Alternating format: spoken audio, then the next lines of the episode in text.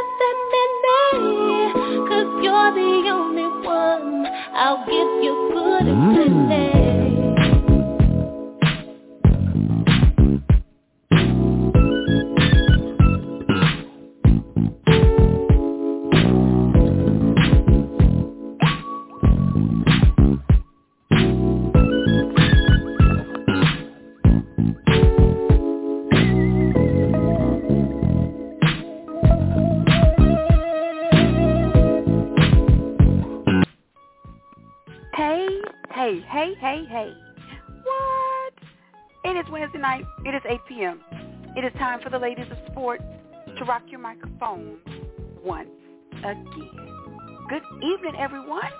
Happy Wednesday. And thank you for tuning in to the best female sports show in the land. Oh, yeah, I claimed it.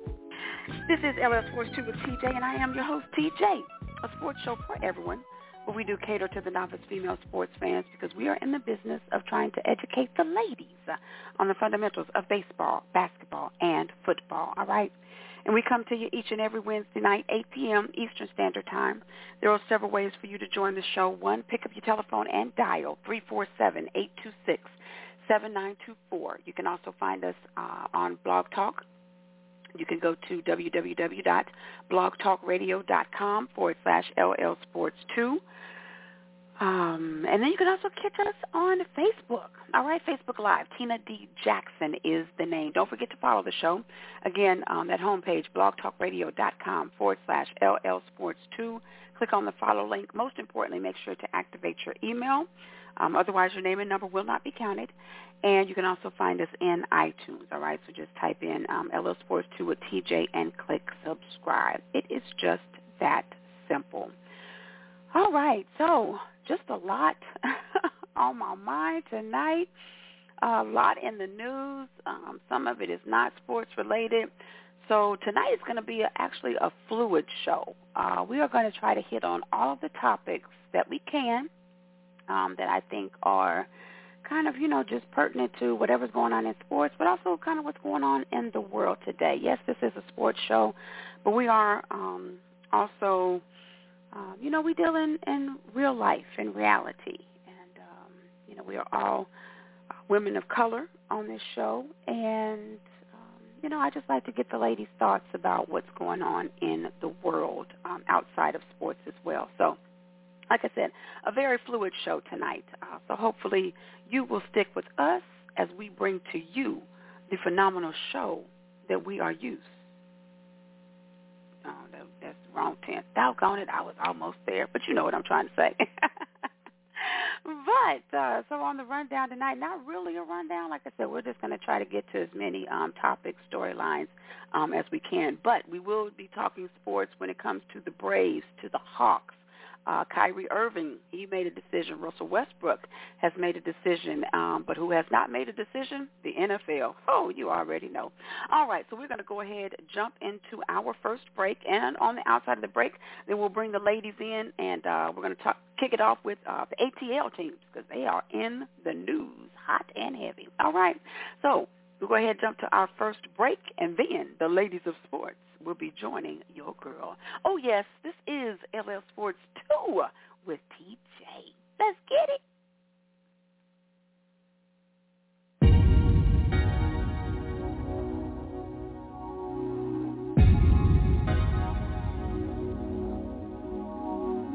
They gon' talk about you, but first they gon' complain they not used to flexing. This face is all in my diamond, and diamonds when I tell timing. Type of way. She got truth to say, they gon' say some things that don't do nothing but remind me. And if they bringing up problems, there's no time for it. You wanna tell me how it is, but there's no time for it. You wanna tell me how you feel, but there's no time for it. Do you think get your change by the way, don't you think I'm a cat cause I'm not Got my mind on my money and it don't really matter I got no time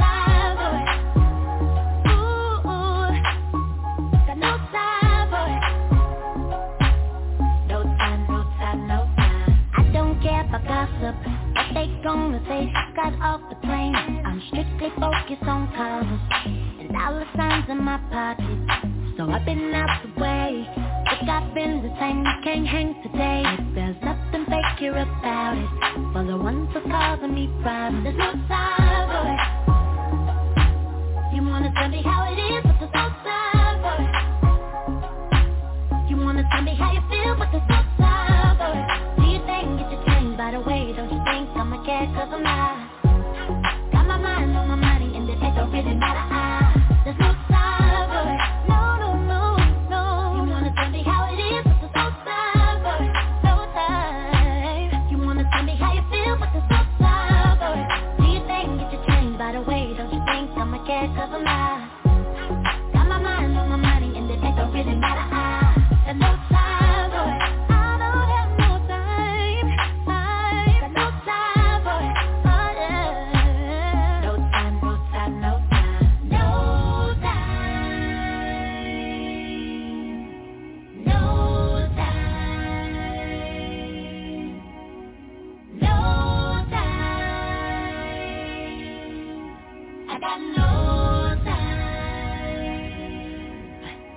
get a one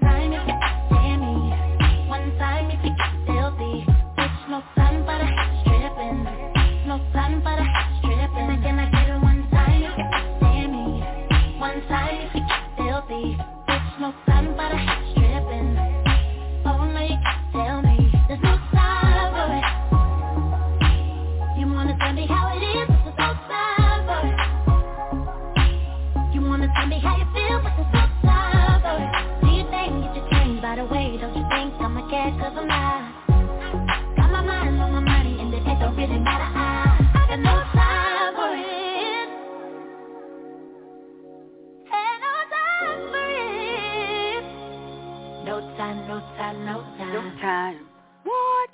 Little Fantasia for you there, birthday girl celebrating a birthday. 347-826-7924. That is the number to call to talk to the ladies of sports tonight. Yes, I do apologize. I put the wrong phone number in the uh, in my my chat, my text um, text stream. So thank you, ladies, for helping your girl out there. You know, I know it by heart, except for when I'm typing it. 347-826-7924. All right. But it is time. Let's go ahead and bring in the ladies if I can have them. Press the number one for me. We are now live on Facebook. Um, I'm hoping that I look a little bit different. I got something from my symposium, and I'm trying it out, but I don't know if it's really affecting it because it's, it's making me hot. I tell you that. It's a light that they gave us to try to help um, enhance your videos. And I don't know if it's working on the opposite end, but from my end, I can't see no difference. What? Shout out to my aunties in the house, Auntie Kim, Auntie Karen. Of course, Denise Green holding down that fort for your girl tonight. Uh, so each and every one of you, make sure you tell a friend, tell a friend, tell a friend about your girls on Wednesday night. All right, so with that, uh, looks like still might be having um, those phone issues, so we will do the same thing that we did last week. I will speak um, off of speaker, but of course I will bring the ladies in on speaker so that you can hear their dynamic thoughts. I have the triple threat in the house with me. Janelle, are you with me? Yes, ma'am. I'm in the house. Hey, Lou, what say you? I'm here. I'm not going to disappear. Don't disappear, on us. Say, Lou, don't disappear. And I did want to uh, give a disclaimer. Like I said, um, I, I mentioned at the top of the show, this is going to be a very fluid show tonight, y'all. So as the topics come up, we're going to go here, there, and everywhere. But um, the first part of the show, we will dive into some sports. But I do want to give a, give a disclaimer. Um, many of the topics that we talk about tonight may not be um, or they may be age appropriate. So if you do have young kids uh, in the room or listening, I will be sure to let you know when we get to those topics. But uh, it's going to be a grown folks show tonight. All right. So with that, we're going to go ahead. Ladies first, how y'all doing this wonderful Wednesday? Blessed and hot. Um, go ahead, Miss Lucinda. I just said I'm blessed and highly favored. Uh, ma'am, I'm doing just great. That that first song was the perfect for the day, though. It, it is no time for it. The tomfoolery must end. Well, I cannot wait to get to what uh, the, your definition of what tomfoolery is going on today. But Janelle, we are kicking the show off with you tonight because your teams are in the news. First, I want to go back because we talked about it briefly um, last week. Freddie Freeman, his first time returning to Atlanta outside of a Braves uniform. And when I tell you the emotion that that man showed and displayed his first time back, um, I honestly, and I'm not being funny, I didn't know if he was going to be able to make it through the game. Um, so first, before we get to the story, uh, if, and if you haven't heard, Freddie is he cleaned house pretty much. Um, but Janelle, I just want you to talk first about just the, raw emotion um, that you, I know you weren't able to make it to the games, um, you know, th- this weekend, and I know that hurt. um, but just talk about your overall feeling on um, Freddie and the emotion that he showed over the weekend. So I, I am not an emotional person, but he literally, and just talking about this, I have chills again. He literally had me in tears from the time I was watching him, you know, doing his first press conference to him receiving his ring. You know, that them every interview that I watched of him, he just you you can tell the love that he has for this city and the um, one of the things that let me know that I was right in the first place because if you remember correctly, and I know we're probably going to talk about this, but if you remember correctly, I told you when when you and I were discussing the fact that he could possibly leave, I told he he would never leave on his own. He because he point blank said he wanted to finish his career here, and you could tell that by the way that he just he was so emotional. He cried so much. Him and his family. It was it was amazing to see and I was so proud of of the city because they showed him the love that he deserved. I was so scared that you know how people get angry when when their star player leaves and they want to be booing people and all of that. I was so afraid they were going to do that, but they didn't. They st- they gave him they gave that man his flowers. They gave him exactly what he deserved because for 12 years he literally has been the heart and soul of the Braves he has been everything to that team. So for for him to, I was so excited. I'm still so happy for him that he was able to come home and get the love that he truly deserved. It, it was it was phenomenal. I, I didn't expect it. I honestly didn't expect him to be that emotional. I knew he was going to be emotional, but I didn't expect it to be like that because he had to step away a couple times and compose himself. It, it was it was amazing. It was absolutely amazing. And I you are right. I'm still upset that I didn't get a chance to go see him because you know how much I love Freddie Freeman. I do. It was, uh, it was, I was shocked as well.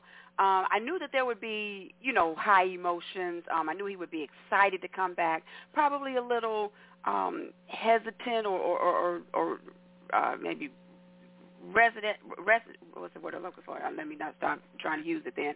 Um, but re- like a little hesitation on how he would be um, received and so forth. But the city showed yeah, a little up. Reserved. They, yeah, they mm-hmm. the city really did well in in welcoming him.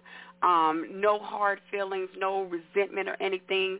Um, hey, hey Lou, uh, I, I don't want to, to leave you out of the conversation, but were you aware that Freddie Freeman, when he came back this weekend, um, how emotional he was? I mean, literally, his press conference, he really couldn't get through the press conference. He he was like literally um, it was where you couldn't talk when you're crying so hard. Uh, when he went out on a, onto the field, they allowed him to get his Super um, Super Bowl ring, his uh, World Series ring, and just the love that you saw between him and um, and and the and the coach. Um, even the the standing ovation that he received. And I don't know how you felt, Janelle, but I honestly wondered how did the Dodgers feel with all of that emotion that he showed? Was it kind of like, man, are you going to play for us today? Are you going to get out here and just, you know, lay an egg because we're in Atlanta? Um, I, I was really concerned with how the Dodgers were, were going to receive that. Did, did that cross your mind at all, Janelle? It did. I did think about that, but anybody who knows Freddie Freeman knows that boy loves to win. So regardless of whose whose suit he has on, whose whose uniform he's playing in. He's going to do his best. It's just that I I felt that same way. I was like, okay, for them to be able for them to sit back and see what's happening right now, that has to have them a little on edge. Like, yo, what's really happening right now? But he deserved it though. That's the thing. He he honestly did deserve it. But yeah, I was a little. I would have been a little on edge about that. I I would have yeah, I, I like I said, it it just it crossed my mind. But you, you like you said, Freddie is a is a true and a consummate um, professional. So I knew once he got, but even that first at bat, you know, it still took about five, six, seven, ten seconds for them to still cheer him on, and it was it was an emotional time for him as a player, as a man, uh, just to hear him go through what this city has meant to him from the little uh, you know from little from his little leagues to the minor leagues to to just everything, the 14-hour bus rides he was talking about. Uh, it it was truly an it was an inspiration though, just to see the human side of an athlete and how these contracts, these negotiations, it really is more than football, or football or baseball or basketball for these athletes. It is home and you could tell Freddie Freeman. I, I felt like if they would have gave him a Braves uniform right then and there, he would have taken it. But I don't want to go there right now because I do want to talk about um, what he did promptly after leaving um, this weekend. Um, Freddie Freeman has fired his representation. Um, so they're saying that um, he fired the agency that represented him in his off-season negotiations, Excel Sports Management, and this is according to multiple sources. Uh, Casey Close, who was the lead agent in Freeman's talks with the Braves and Dodgers, did not immediately respond for comment. So in a statement to Major League Baseball, Freeman acknowledged his status with his agents was fluid, but he did not confirm the firing. But again, we do know that they have been fired. Um, Major League Baseball.com, um, this is from Freddie Freeman, quote, last weekend in Atlanta was a very emotional time for me and my family. I am working through some issues with my longtime agents at Excel. My representation remains a fluid situation, and I will update if needed um, end quote. But again, he has been, they have been let go. So uh, let's see, Freeman's, there's some things here I wanted to so sources say that Freeman, he indicated to some of his former teammates over the weekend, so while he was here, that he was going to change agents, um, given his frustration with how his free agency concluded in March. So this is just some of the, the details here. So the Braves made a $135 million five-year offer that was still on the table in the first days after the owner's lockout ended. This was reported in March. Close, like I said, from Excel Management, um, he led the led the negotiations. Um, they said that um, he contacted Alex Anthopoulos. I'm sorry if I'm pronouncing that wrong, but he was the head of baseball operations for the Braves. So close again is the representation for Freddie, and Alex is the representation for the Braves. And so um, they presented two proposals on behalf of Freeman, significantly higher than the 135 million. So, but they only gave the team one uh, one hour to respond. So basically, Freddie Freeman's team said what they wanted, but they only gave the Braves one hour to respond to see if they would go with what Freddie Freeman, and I'm saying this in quotes, what his offer was. The deadline passed, and sources say that Close and Alex agreed that there were no offers on the table um, the Braves, believing that Close's deadline meant that Freeman was about to conclude a deal with another team, likely the Dodgers, quickly pivoted to make a blockbuster deal for the Oakland, Oakland A's um, All-Star Matt Olson. So basically, it sounds like the Braves thought that they were out of the running, so they went ahead and got the next best thing that they thought they could get, not realizing that Freddie Freeman was probably still on the table. Is that how you take that story, Janelle? Yes, ma'am. Yeah, yes, ma'am. That's exactly how I take it, and and I know for a fact that that's probably what he was thinking too, because he's made several comments during his interviews about the very situation, about knowing how um about about uh, the coaches should have known how um how he actually felt, and they know exactly what went down. And when someone asked him if he regretted going to um, the Dodgers, he said, I won't speak on regret, but everybody knows what went down and they know exactly where I would be had things worked out. I said, okay, so basically he's not trying to say it, but he actually wanted to stay here. And that, when I heard that though, I was like, oh my goodness. If you could have one day that you would like to do over, I'm sure that is the day for Freddie Freeman. That's the day. Shout out Yep. to um everybody t- uh, tuning in. Shasha, I see you in the house. Rashad, what's going on? Troy Gathers, I see you. My cousin Tam Tam in the house. Uh, let's see, Brenda, thank you so much for tuning in. Kenny and Becky, thank y'all so much for tuning into the show tonight. Doing a little uh, baseball story here on Freddie Freeman, just talking about the raw emotion that he showed coming uh, back to Atlanta for the first time, playing in a Dodgers uniform, but promptly, um, you know, firing his his agents um, once leaving Atlanta. But uh, and I'm going to bring you in on this too, Aunt Lou. Is it too little, too late? Because what can be done at this point? Um, I mean, how do you feel about about him letting them go now, Janelle? Um, and is it possible? Do you think we'll see Freddie Freeman back in a in a um, Braves uniform? Actually, I'm gonna have Aunt Lou go first. Aunt Lou, how do you feel about him letting go of his his representation now? I didn't hear about that, but you know, apparently he felt like he needed to do that. So you know, Oh, I, I don't have anything to you know to say about it other than that. so basically, if he felt like that's what he needed to do, then go ahead and do it. There you go, because he is grown. All right. Janelle, I mean, what are your thoughts on him getting rid of representation now, and, and do you think you'll see Freeman back in a Braves uniform?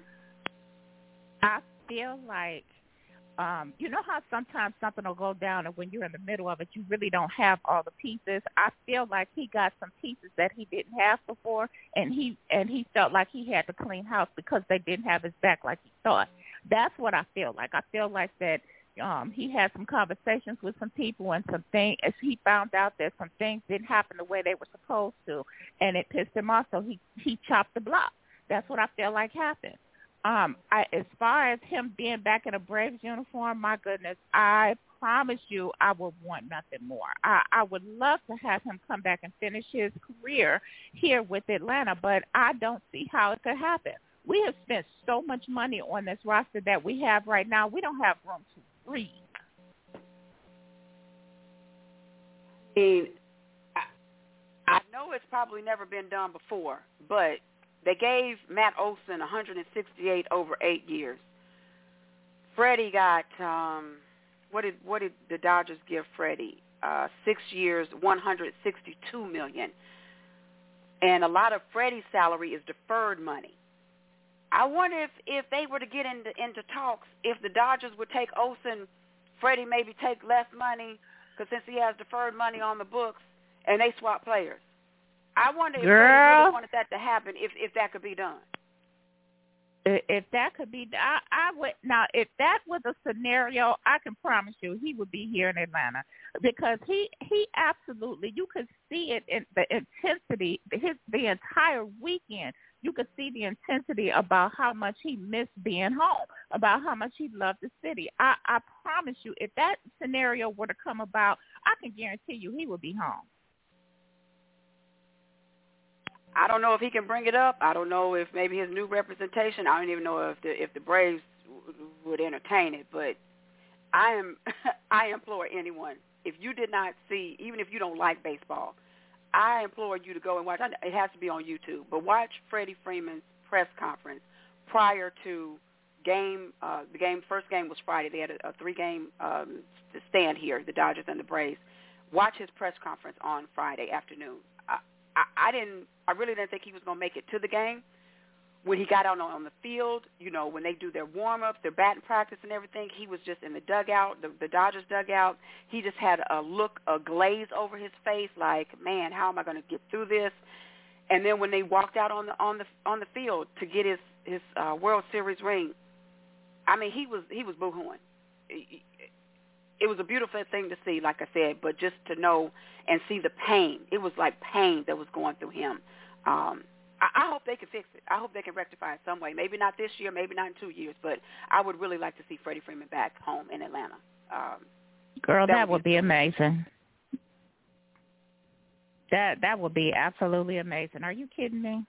You talk about somebody going to get season tickets immediately. I, I'm buying all the season tickets, and you know how I am. I don't buy season tickets for nobody but my Falcons, and uh I have done it for the Hawks one season. I did do it for them. That was years ago when um Joe Crawford was playing for us.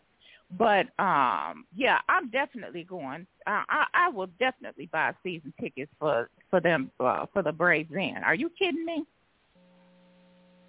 Oh, out to Freddie.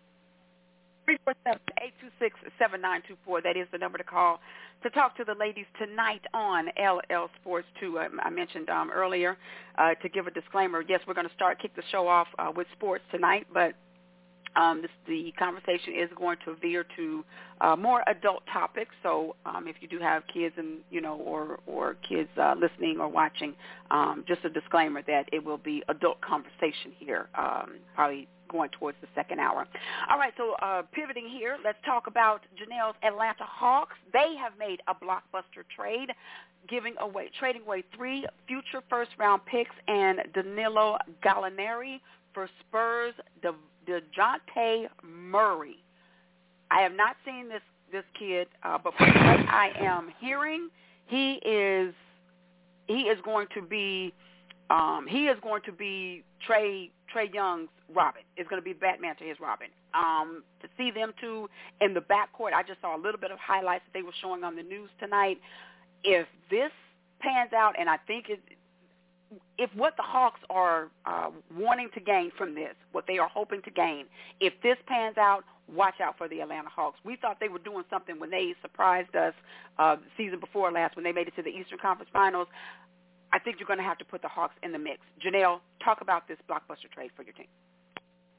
Okay, now I, I'm just going to tell you, I am not, um, I'm not thrilled that we gave up so much. Okay, because we gave up a, a first round pick in two, uh, in 2025 and 2027. We gave up the first, the protected first round pick we just got from Charlotte um, and we've got um, a 2026 swap where they get to actually, um, if we're above them, we get that we have to swap with them and give them our pick. So I'm not I'm not thrilled with, but what I am thrilled with is because I have watched the sport. I'm not a real fan of the Spurs, especially since our our key players have retired and stopped, you know, and stopped playing. But I still pick up on them every now and again. And this young man, he is um, he's still young. Um, he's only been in the league for five years, and he has steadily improved all five years. Right now, he's um, only averaging, I shouldn't say only because that's actually great. He's averaging 21 points a game and um, eight rebounds per game, so it's phenomenal. The boy got some skills, so I'm excited about that. I'm excited about the fact that they're actually trying to put some pieces together because if we, with what they're, with what else they're trying to do with getting rid of Collins and um, and Clint Capela, we're gonna need some help. Period. We we are definitely gonna need some help. But what it looks like is their GM is actually moving in the right direction. So I'm really excited about this. Like I said, I'm not excited that we gave up as much as we did, but I'm excited that they picked up who they did because he's going to do some damage on the team. Yeah, this is this is going to be an exciting season to watch. So um, you, you mentioned it. Uh, you, you just talked about it, but Collins and um, C- Capela do you see them uh-huh. moving on, or or do you think that the the Hawks will be able to retain them and just add you know add these pieces here and there? Oh no, it's it's a definite situation. I can guarantee you by the time the season starts this next uh, this next season that Clint and uh, Clint Capela and John Collins are going to be gone because they've been working on a trade with John Collins. I was upset about that first, but then I found out that they're trying to trade Capela too. So if if there is any chance of either of those two, it's more so a chance for Capela to stay than John Collins because they've already got um, they've got talks in the work with it because they already had before they started talking to the one team, there were two teams that came to them about John Collins. So I know John is gone. I, I know for a fact that before the season starts, he's gone. Hello. Party! Going on with so much I love me some John Collins. Yeah, I'm gonna hate to see that one go, but um. Yeah, me too. Okay. Me too. I, I, you know how I think that John Collins and um John Collins and and uh, Trae play very well together. I think they they like you said a, a Batman to his Robin. They they they know each other's moves so well. They you know they the way they um, pass to each other, the way they you know block for each other. I mean everything. They on offense and defense they play so well together. So it's to be sad to see John go because I absolutely adore that boy. He is fantastic um he he although he's not um statistically not as good as the DeJounte Murray, uh he's still a really good basketball player. And, and that's the thing about that's the thing with with um basketball that's different from all other sports. Your stats don't necessarily show what your contribution is to the team.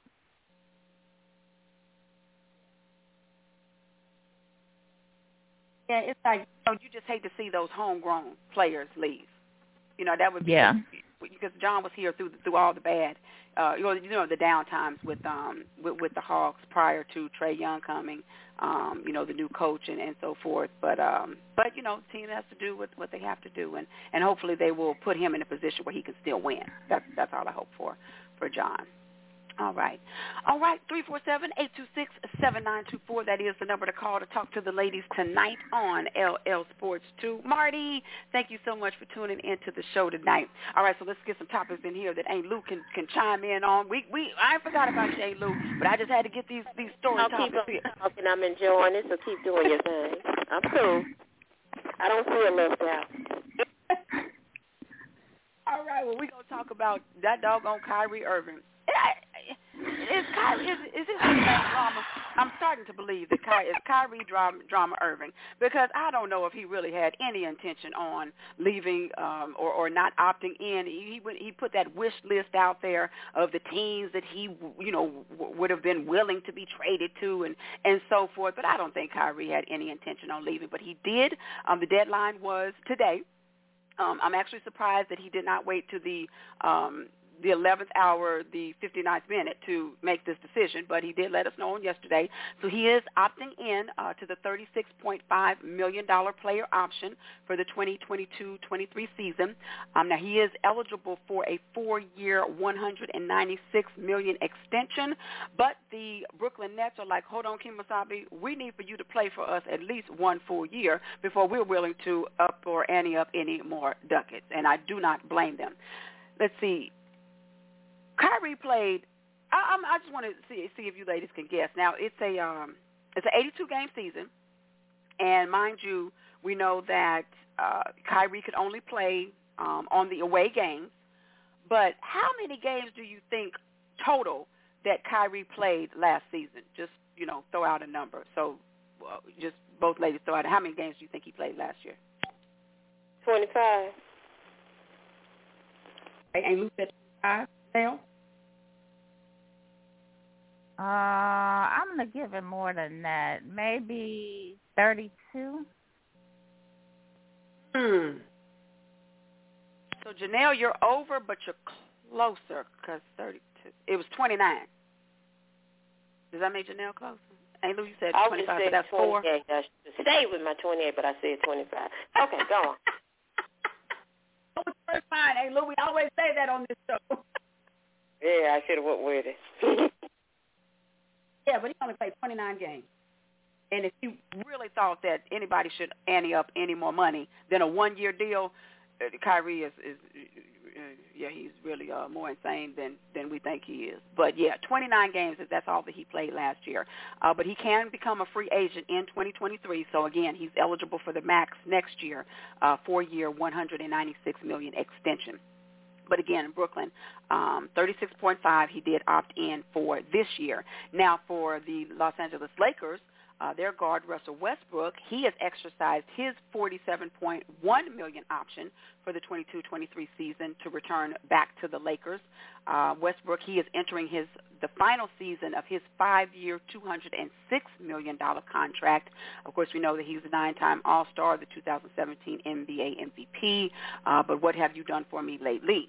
in the words of Janet Jackson, uh, with Russell Westbrook because he was MIA uh, pretty much last season. So, ladies, um, just overall, uh, your thoughts on both players opting back in to stay with the teams Um, and did you really think that either one of them would have left? Did you think Kyrie was leaving the Nets, and did you really think uh, Russell would be leaving the Lakers? But just your overall thoughts on them um, deciding to stay, and then I'm gonna have a one B question after that. So, Aunt Lou, any surprises with these two uh, players staying with their um, teams? Not really, because after a while you bouncing all around. Ain't nobody gonna want to be bothered with you. It makes sense for you to do something in, in in one place and be consistent. Janelle? Um, shock a little bit with Kyrie because the way he was talking, he was acting like he had one foot out the door. Um, and I'm gonna need him to show and prove this year. That's what he needs to do. He needs to have KD's back like KD had his. Uh, I'm just saying he he needs to to show that he's worth whatever money he's trying to get. But with uh Westbrook, girl, I, I almost spit fire when I saw that. I come on, you're not worth the forty seven they're giving you. I I wish you would try and go somewhere and get that kind of money. Go no, don't, don't get me started on this because I'm not getting on my soapbox tonight, now. I'm getting on you. You're already on there, girl. Where's Miss Terry? Well, you know when, when whenever Miss Terry's job allows her, that's when she joins us. But she she couldn't join us tonight, so hopefully she'll be back with us next week. But she hated. She told me to tell you ladies that she loves you. I was gonna tell you at the end of the show, uh, but she said she hated to miss tonight because she had such a wonderful time last week. So she really wanted to be here. Um, and you know she would have gave us some good commentary on these on these two clowns here, Kyrie and Westbrook, because this is ridiculous right here. Exactly, exactly. But yeah, Kyrie, you know, honestly, I really felt like he wasn't going to go anywhere. I think he, I don't know if he contacted him or if he just decided to take a book out of Aaron Rodgers' playbook, you know, with all this drama. You talk about how you don't want to be there. You're putting out all these wish lists and how you want to be traded and all this, and knowing good and well, you, you, you know, you're not going to go anywhere. And I, I was hoping that he really wouldn't go anywhere, just like you talked about it, to leave KD high and dry. I mean, Kevin Durant had stuck his neck out um, for Kyrie this entire season, literally by not saying anything. And so I was hoping that at least we would get one good season to see exactly what the Brooklyn Nets can produce because the excitement and the anticipation has been there for two years, but due to you know injuries, just Kyrie's own his own antics, um, and then add COVID into that with the um, you know the the uh, thing going on in in, in Jersey. Um, it was just uh, we just want to see what can the Brooklyn Nets be? What can they actually put together for a whole 82 game season and then you know propel into the into the playoffs. So I'm very excited that Kyrie did excite, decide to stay. Russell, I really don't know who would want him. Um, Lakers need to get rid of or just get some young talent in there. But with that being said, ladies, who do you think has more to prove this season? Um, Kyrie again with everything that I laid out, with what he put himself through and the team through, because that was all his decision, or Russell because of the the horrid you know season he had, um, and trying to prove you know that was just an anomaly. That's not the Russell Westbrook, of course, that we're used to being used to seeing, but does he still have something in the tank? So who do you think has more to prove, especially with this money, you know, that they're receiving? Who do you think has more to prove this season? Um, hey, Luke, will have you kick that off? Between Kyrie and who? West. Westbrook. Yeah, that's a good question. Uh, probably Kyrie. Both of them really, because both of them didn't really do that much last year. So it could be a toss, a draw. Draw. Okay. All right. And Says a draw. And y'all hit us up on the timeline too. Who do you think has more to prove this upcoming NBA season? Kyrie Irving with all the antics that he pulled. Um, you know, well, I don't want to say antics, but you know, his decision not to to be tested. Um, but then they they finally lifted the ban, but by then it was too late, no chemistry. Or does Russell Westbrook have have more to prove, making the 47 million? Um, knowing that he contributed pretty much nothing but turnovers to the Los Angeles Lakers season um, last year. So, Janelle, what do you think? Tina, you can be so rude sometimes. oh. He contributed a little bit more than turnovers, but not much than that.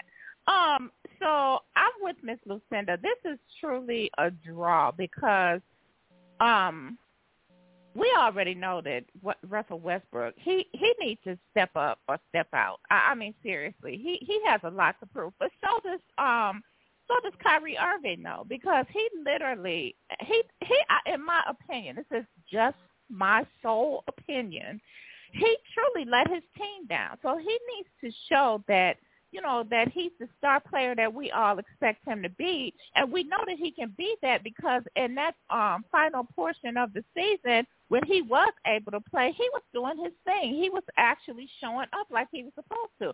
So I just I feel like they both it's a draw. I feel like Miss Lucinda's correct. It's a draw because they both have a lot to prove.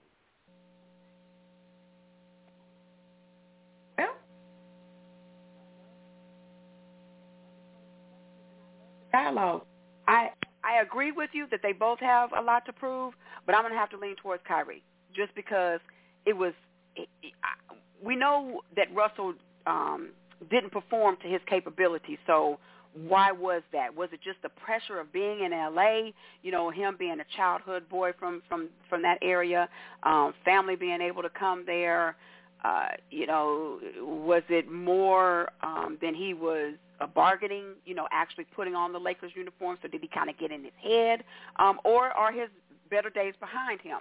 We won't know. We'll find that out this year. But for Kyrie, he took that season pretty much in his own des- he took his destiny in his own hands by deciding not to play, by getting by not getting the vaccine. So I think it's going to I think it's uh the more onus is on Kyrie um to show one why is it that we get so excited when Kyrie Irving is on the court? Because he reminds us of that every time. When he is playing, I mean, he reminds us, and it doesn't take long, three, four minutes into the first quarter, we remember why we like and enjoy watching Kyrie Irving.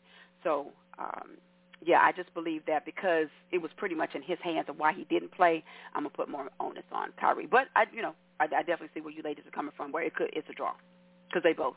Okay, so so I have I I have to say something um as far as the what you said about Westbrook. I, I can't give him a pass like that. I can't because the mere fact that you're a hometown boy means that you're supposed to come home and show out for your people. Period. And he did not do that. He sat on the on the bench acting like, okay, well I'm home now. It's nothing else I got to prove. Yeah, bruh, it is. You got to prove you uh, earning this money you're making. What is you doing?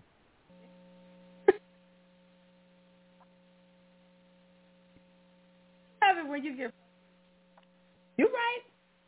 Like I said, I was trying to give him maybe give him a pass, but right. I mean, especially with as long as you've been in the league, Westbrook. Uh, come on now, and like you said, if this was your ultimate goal to get back home to put on that Lakers uniform, you you pretty much defamed. You know, I know Magic, Kareem, none of them are happy that you have LeBron probably too. Uh, he probably dreading, you know, that he that he um, rode so hard, you know, to, to get Westbrook there. But you know, hopefully pride will kick in and, and, and he'll show us that he still has something left in the tank. If not, that's gonna be the last forty. That'll be the last forty-seven million he gets from the Lakers. I guarantee you that. If he makes it through the season. So we should see. What's up, Bo? Thank you so much for tuning into the show tonight. All right, so with that, we are going to uh, have a quick break. We're going to jump into a quick break. Um, and on the outside of this, oh, um, real quick before we jump to break, Janelle and I kind of talked about it last week. So Janelle, your scenario is still on the table. We were talking about the Boston Celtics and maybe what player, uh, what addition could they have, could could be made um, to make them or to help get them over the hump. And you had mentioned Damian Lillard. So that yes, ma'am. is still on the table because the one that I um, proposed, oh no, I said Bradley Beal. Did I say Bradley Beal or John Wall? Oh my goodness. No, I said John Wall. Did I say John Wall? Am I giving my Yeah, I thought you said John Wall. Yeah, I did say John Wall. Okay. I'm just drawing a blank. Well, John Wall, he is going to the Rockets. I'm sorry. I'm oh, sorry. Wow. He's going to the I Clippers. Didn't hear about no, that. no, no, no. I'm sorry. He's going to the Clippers. He signed. Um, he he had a buyout from the Rockets. So Aunt Lou, you will be have. That's why I was happy to bring this up. So Aunt Lou, you will be getting the services of one John Wall. Hopefully, he will be healthy. Um, he will be able to go into this this season at the beginning of it healthy, and hopefully he will be able to combine with a healthy Kawhi Leonard and Paul George. So this is very good news, I think, for the Clippers. Um, hey Lou, any thoughts on John Wall joining the team? don't know him. Hope he's going to be okay, and hopefully we can go a little further than we've been going. Else, your thoughts on John Wall joining the I um I'm definitely happy for them because he he has some skills that they could utilize, but I just did not see that coming at all. Not uh, that was not one. What? Because because honestly, I could have saw I could have saw the same scenario you did with him going to the Celtics. I think that would have been. I'm not going to say the best landing place for him because I think the Clippers is, is going to be a good spot for him too. Because um, Paul, he well, if Kyrie would, if Kawhi would return, I think we would be. He, they would be all right. But with Kawhi out, Paul George needs somebody to to be a floor general for him. Um, it's, it's yeah. He needs to be able to focus on you know, um, you know, maneuvering the lane, you know, getting his outside shots, um, and posting up. But he doesn't need to be running the you know running the the half court and getting his shot off too. So it's going to be a very good pickup for the Clippers. I, I do believe that. All right, all right. So with that, we are going to jump into a quick break, and then on the outside of this, well, a little bit of news, but not really on the Deshaun Watson front. But we'll talk about that and much more. Don't forget, uh, disclaimer, we'll be talking about uh, some grown folks things later on in the show. So just be mindful if you have kids in the room. But it is the triple threat in the house. It is Aunt Lou, Janelle, and TJ. We'll be right back after the break.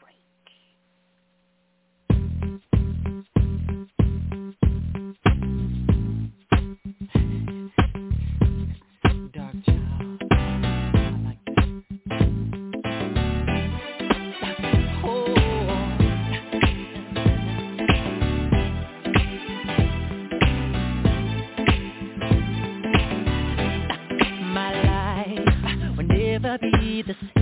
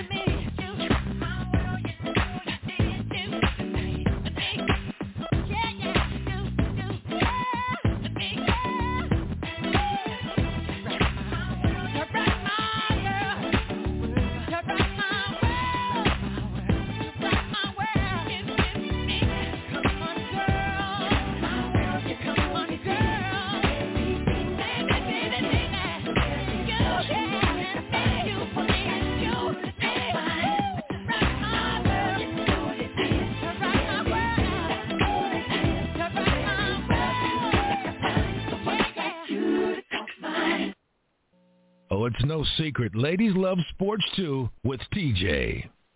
Oh, yes, they do. 347-826-7924. That is the number to call to talk to the ladies tonight on LL Sports 2 a little MJ for you there, June 25th, ooh, 2009. I still, ooh, that's one, that's one of those days you will always remember what you were doing when you heard the news that Michael Jackson passed. All right. So we have the triple threat in the house. It is Janelle, Aunt Lou, and TJ. We're going to pick up the conversation now, moving to football. So um, yesterday it started the um, hearings. Let's see. Let me get to that story. Yes. So Deshaun uh, Watson's hearing before the NFL and the NFL Players Association, the NFLPA, jointly appointed disciplinary officer Sue L. Robinson. So she is overseeing these proceedings. Um, but the proceedings did not end on yesterday, so they were set to resume today. Um, as uh, airtime, I hadn't heard of anything or any decisions that had been made or, or talked about. Um, but the sides they met for the first time on yesterday. This was a source, source that told ESPN's Dan Graziano. Um, we know that Watson has been accused uh, by 25 women of actions ranging from sexual assault to inappropriate behavior during massage sessions. Now, the NFL, they are expected, so we're finally getting some information on what it is that the NFL is wanting. So it's expected um, that they are to push for a suspension of at least a year. So at minimum, the NFL is wanting to see a one-year suspension, if not more. Um, there is no timetable for Robinson's decision once the hearing ends. Um, once she rules, Watson will have the option to appeal. NFL Commissioner Roger Goodell could either rule on that appeal or call on an independent ruler. Um, on Monday, one of the four active civil lawsuits was um, amended, and they are now, meaning the plaintiffs, uh, Tony Buzbee and his plaintiffs, they are now naming the Houston Texans as a uh, defendant. Um, attorney Tony Buzbee, as I said, who at one time represented all 25 women, he said in a statement, I quote, the overwhelming evidence collected indicating that the Houston Texans enabled Watson's behavior is incredibly damning. End quote. All right. So, um, so again, with the um, hearing that is taking place between the NFL and NFLPA, um, they have now also added the Houston Texans. They have named them as defendants in the Watson civil case. Uh, the attorney for the women, um, they're saying that the team enabled the quarterback's behavior. The Texans knew or should have known of Watson's conduct, says the attorney. So ladies, of course, it's a 1A, 1B question. First, uh, just what are your overall thoughts on now we know what it is that the NFL, um, what they are expecting to request. Um, how do you feel about that length of time? Do you think it's appropriate, too much, um, or just what are your overall thoughts on what it is that the NFL wants to see, how they want to see uh, Deshaun Watson punished? Janelle, we'll have you kick that off. Let me be 100% honest and tell you, I don't care what they want to give him. Just give it to him already so we can get on with something else. Tell us how you really.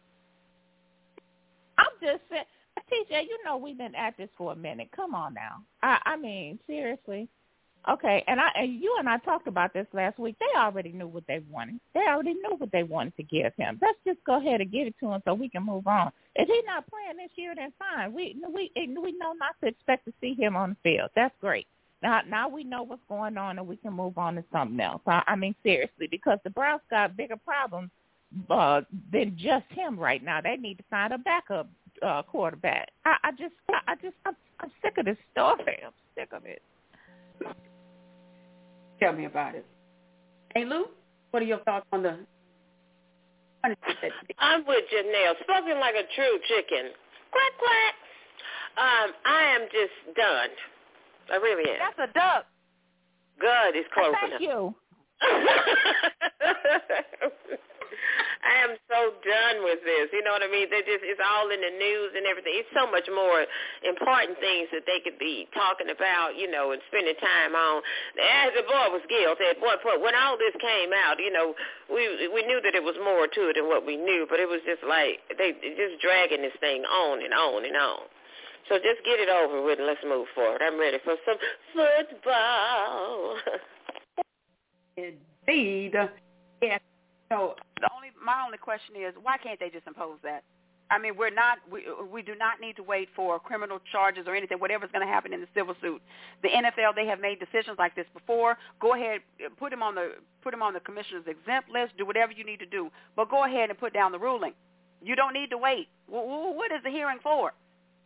So I, I'm with the ladies. Let's just go ahead, give him the one year punishment. If you think he deserves more, maybe maybe they're trying to justify giving him more than a year. I don't know what it is, but I need for these hearings to be over by the end of the week. We need to have a, a, a, a judgment by Friday. It has been going on too long. So hopefully by Friday we'll have some, some, some closure with this. But now, you know, the, the attorneys they're naming naming the the Houston Texans as a defendant. I mean, really, what culpability does the Houston do? Do the Texans own? Um, I, I mean, what do you do? You think the ladies are just trying to get some money um, out of the Texans, ladies? What do you think? Honestly, this yes. Yes, honestly, I think that's exactly what's going on. I think that um when they did that settlement with uh with Watson, that they did not get what they thought they were going to get, so now they're going after the team. I think that's exactly what's happening right now. And team is the team is partially responsible for that. You know, first of all, if if if you didn't hear the report that the boy is, is miss, you know, he's getting these massages and he's doing inappropriate things. Why do y'all keep sending him to these places? You know, and and sending people to his house and stuff. You know, that's part of the team, isn't it? You know, somebody is setting those appointments up. Who's setting those appointments up? So you know, I, I'm I'm sure they probably want more money, but you know, uh, this could have been just shut down much sooner. Oh goodness, love they when they little gets excited like that. It just excites me. Um, but yeah, I I think the the ladies just want more money because really the Texas, I, yes, you can. You I, maybe you just I don't know. I'm not even gonna try to to to to come up with a reason why the Texans allowed this to happen. Um, but we'll see. We'll, we'll see how much money the ladies are able to get out of the Houston Texans. Uh, but my last question regarding this: so Baker Mayfield still on the team, um, still, you know, waiting to be traded. Uh, the team actually said that they have had conversations with other teams, but, you know, they just have not been able to reach a deal for uh, your compensation and then, you know, the other teams wanting to acquire Baker Mayfield's services. Um, but uh, Baker Mayfield, he did speak recently, you know, basically on his you know, kind of um, up in the air situation. Um, he says that, you know, pretty much both sides have moved on. Um, he says that he's looking forward to joining a new team once he's traded, uh, but he did not rule out reconciliation, you know, if if Watson is suspended for this upcoming season. But ladies, I want to pose the question to you, just in the predicament that he's been in, knowing – I mean, we know that Deshaun Watson is a better caliber quarterback. There's no question with that. Um, but the fact that Mayfield was willing to play injured the majority of the season for the Browns, and they kind of just threw him away like you know yesterday's trash. Um, should Baker Mayfield even want to stay with the Browns if, in fact, Deshaun is out for the year? Um, so, should Baker want to stay? And do you, do you think um, the Browns should kind of make it happen that he remains the backup quarterback. Um, Janelle, what do you think with that? If Baker Mayfield has any self-respect at all, I would not want to play for no stinking Browns. You done disrespected me like this. I, I mean, they they didn't treat him right um the last last season and then they turned around and went and got another quarterback. Now, you know, this quarterback is on the bench for a minute now you want me to come and play for you? Dude, no, we're not doing that. Well, I'm not getting ready to be nobody's second nothing. We're not doing that. He, if he don't have no kind of self respect for himself, he he needs to work on that because that is no way in the world I would do that. No way. Now, if he's willing to do it, fine. That's on him. That's I, I think it's stupid, but it's because uh, now I'm supposed to expect a to play for you when I know you don't want me here. No way. Come on now. You you got to do better. These teams. That's the one thing about the NFL. As a matter of fact, it's not just the NFL. It's these sports teams. Period. They have no loyalty to these players, and it is ridiculous with all that they um, all that players have to do in order to uh, sustain themselves and to get themselves ready to to uh, perform on a regular basis. Uh, it you you can't show me no kind of loyalty. I can't get no kind of respect. This is ridiculous, girl. Please, I wish I would. Baker Mayfield better pack it up and go sit down somewhere. Hey, hey, Lou. Before you jump in there, you, uh, Janelle, you just maybe I have a part B to that. Then, so you're saying pride over paycheck. Uh, in this situation, yes, ma'am, I am, because I'm not getting ready to let you disrespect me like that. They've been treating that boy like crap. That you, um, that literally for the entire season last season.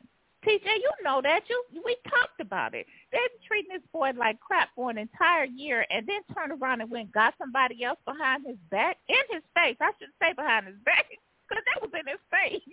That was actually in his face they went and got somebody else to replace him, knowing that yes, he the the the replacement has better skills than him, but with all this baggage and drama that he bringing with him, and you couldn't put up with me, nah, dude. Mm-mm.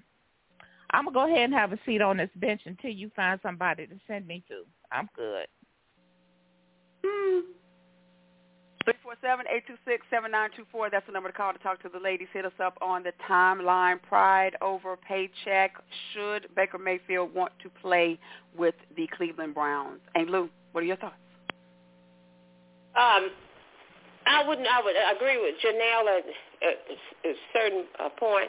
Uh, I wouldn't want to play after being mistreated and basically thrown out and gone, you know, it, it could have caused the man to go astray. But I'm gonna tell you something. If they want me to play, then they're gonna have to pay. If he if he decides he's gonna stay, he need to be asking for all he can get because I would play with them one year, but they would have to pay me royally, you know, just for the pain and suffering and humiliation and everything that they caused him. So that, that that's the only way that I would do it if I was him you know, and just focus on do, do your best because you're setting records and stuff, and other people are looking at you. But you know, but but like like you said, pride. It ain't even about pride. It's just people need to be respected. You just don't go around disrespecting people and think that they just gonna come and bow down and just do whatever you want just for a paycheck. Because you know something is is something about uh you know just respect. It, what, what did Aretha say? She could. No one could have said it better. You just need to respect people. Yeah, uh, you know, they've had all these these possibilities, but then, like I said, but he's the only one that's there. So now they might have to eat a little humble pie. But I'm gonna tell you, I would be requesting more money. You hear me? Money, money, money, money. Well, I mean, I, I think I, I, I'm with, with Janelle on that, and, and it is a matter of respect. But I think as far as for for Baker Mayfield, the respect it kind of equates to pride because if you get out there and play, that means that you just, regardless of how they made you feel, how they made you look, um, what they pretty much told you, you know, thank you for everything that you've done, but you, you know, we we don't want you anymore. But we'll go ahead and take your services for this year because we have the man that we want is on the sidelines. I mean, that that's you have to put your pride aside if you if you really think to step out on the field for the Cleveland Browns would be a Baker Mayfield, um, and then you have to have you have to look at the pride pride side of it too, nobody's knocking down Baker's door to bring him onto their franchise. So I think that's where the pride comes in too. It's not like he has a lot of choices. So either you make the decision to be respected and sit out, put put Cleveland in whatever you know controversy or predicament that they need to be in because they put themselves in that predicament. They knew that they knew that they were going to be out uh, without Deshaun Watson for for the first year. So let them go ahead and just you know flail this season or put your pride aside, go get this paycheck, make this a um, a showing for you know um, a resume for you. This be put a year um, for for people to see you a healthy season for you um, to to put on your resume. That hopefully next season people be will be more willing to take you on, um, you know, as an asset to their team. So I I think this would be a, a jolt to his, or you know, it's a prideful situation because Nobody wants Baker. Nobody. So sorry, Baker. But I don't know. That's a hard decision right there because that means you do anything for a paycheck. And uh but I mean, it's you. I don't know. That's that's a hard one right there. So if he sits out, TJ, if he sits out, he can still get paid because he's in a contract with them, right? So if he doesn't play, they can't do. Will they have, be fining him the entire year or what? No, if, if he doesn't play, he won't get paid. Okay, he so hasn't he, has, he hasn't signed his like second contract to make his his big money and like guaranteed money. So no, Mhm. if he yeah if he sits, he he won't get a check. Well, then he has. He's he's in a in a corner, baby. He's he's not. Yeah. He's pushed against the corner. He's gonna have to do, do it. You know. so that means should he perform his best? Well, I guess he should or not. I don't know. I don't know what's going through the man's head. That's tough. I mean, it, it it really is because, like you said, it's an opportunity for you to put more, you know, more stuff on film. You know, you, what your play, what you're capable of. But I mean, you've been in the league what four four years now, going on five years, and people know what you're capable of. Um, they just know your limitations. You know, you're not going to be the quarterback to take them to the promised land. That's basically what everybody's saying. And they're like, okay, well, we'll just ride with what we have. Um, they, I, that's that's a hard one. That, that's a hard one for me to even try to put because yeah, I, I wouldn't want my worst enemy to be in that that situation there. That's hard. But uh, that's a, it's definitely a, a swallow of humble pie though for one Baker Mayfield. I tell you that much. True story. What's up, Tony? Tony says, um, Deebo will be signed. We always pay our elite players in July or August. Let's hope so. I'm ready for that that storyline to be over too. Um, Deebo, we need to go ahead and get Deebo in the field. I, I definitely don't believe um, if whatever whatever he if he wants to leave or whatever, it's not going to be this year. Um, but uh, but yeah, we need to go ahead and figure out what we're going to do with Deebo too. Uh, but before we jump into our last break, I definitely wanted to hit on this story right here. What is up with all these ex-players trying to be boxers? I don't get it. Um, if they are that bored, um, I don't know. But the latest in the in the line of of the boxing uh, trilogy, whatever you want to call it, uh, what they saw uh, Frank Gore do it, um, somebody else. But now it is running backs, Adrian Peterson and Le'Veon Bell. They are set to do an exhibition July 30th. What the monkey? In the words of Janelle. Well, they just that bored? I, I don't get it. Whoever whoever wants to jump in, y'all jump on this. I'm I'm tired. I'm tired of these these these football players trying to be boxers. Girl, that is that is officially tomfoolery for the night. I, I just I, I can't I can't even give it to you. I don't even know what to tell you because that right there, that when I heard about that, I just I, I was sick. I'm like, okay, so you couldn't have went and played for, you know, the little um, un, the the the little side. I can't think of what the uh, what the football uh, teams are called. Um, But the the AF the XFL or yeah, the XFL. You couldn't win just played for them and did something that's reasonable. That I would have I would have gave you a pass on. You know what I'm saying? Because you missed playing the game. You know, so you want to do a little of that because um uh Terrell Owens is doing that. So I, I'll give you that. But dude, boxing really is this what we into now? This is just go sit down somewhere. Go sit down. I mean, Adrian Peterson. I guess he said, you know, y'all try to get me for, you know, trying to beat up my, my son, you know, in in the domestic. Maybe just go beat up on a grown man. I don't know, but it, it I ain't little. I would rather for him to go and box and get his aggression out on the on the on the on his opponent as opposed to his girlfriend or his children. But um Dad is even just trying to make some money, girl, and they're just trying to try their hand at different things. You just never know.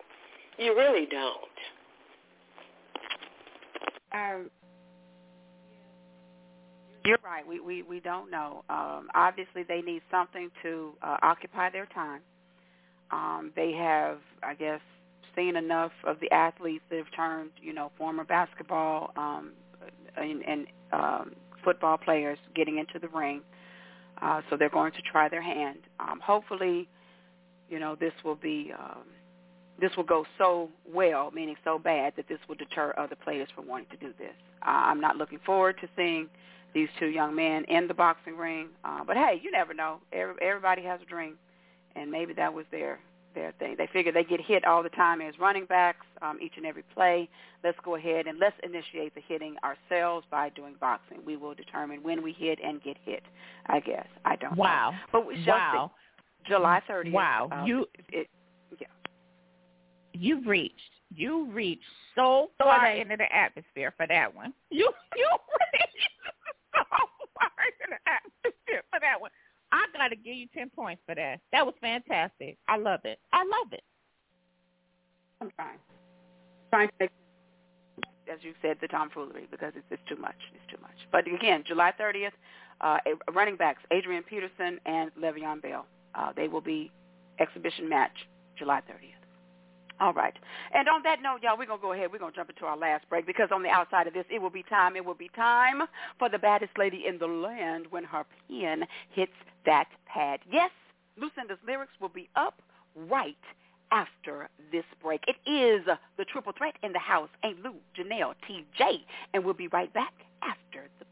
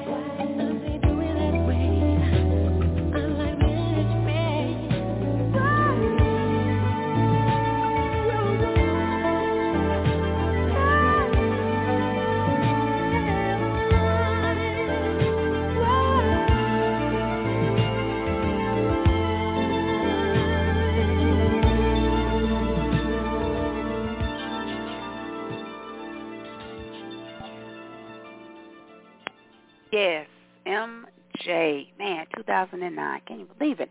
347-826-7924. That is the number to call to talk to the ladies tonight on LL Sports 2. But you already know, the clock on the wall says it is time. It is time for the baddest lady in the land when her pen hits that pad. Yes, it is time for Lucinda's lyrics. So, Miss Lucinda, what do you have on tap for us tonight? Good evening, LL Sports 2. I have some fun facts for you. It's about our Independence Day. I have a few things to say. On July 4, 1776, U.S. became an independent nation from Britain, who was not thrilled about this celebration. The Declaration of Independence was signed on August 2, 1776, but the final draft was approved July 4, 1776. Politics. In 1941, Independence Day was declared a nation-paid holiday where all the employees stay home and play. They break out with fun and barbecue, with fireworks imported by China too. Their favorite food is hot dogs being cooked on a grill and not lo- not the logs. The American flag was made in China, which is one of our cheap designers. The colors are red, white, and blue. And the eagle is our national bird, too. America's symbol of freedom is the Statue of Liberty. But for the African Americans, tell me, are we really free? Realize, realize. Did you know that two presidents died on July 4th? Thomas Jefferson and John Adams, and they're not from the North. Also, James Monroe died July 4th, 1831, leaving a wife, two daughters, and a son. I want to wish everyone an awesome Independence Day. Be safe, kind, loving, and please don't forget to pray.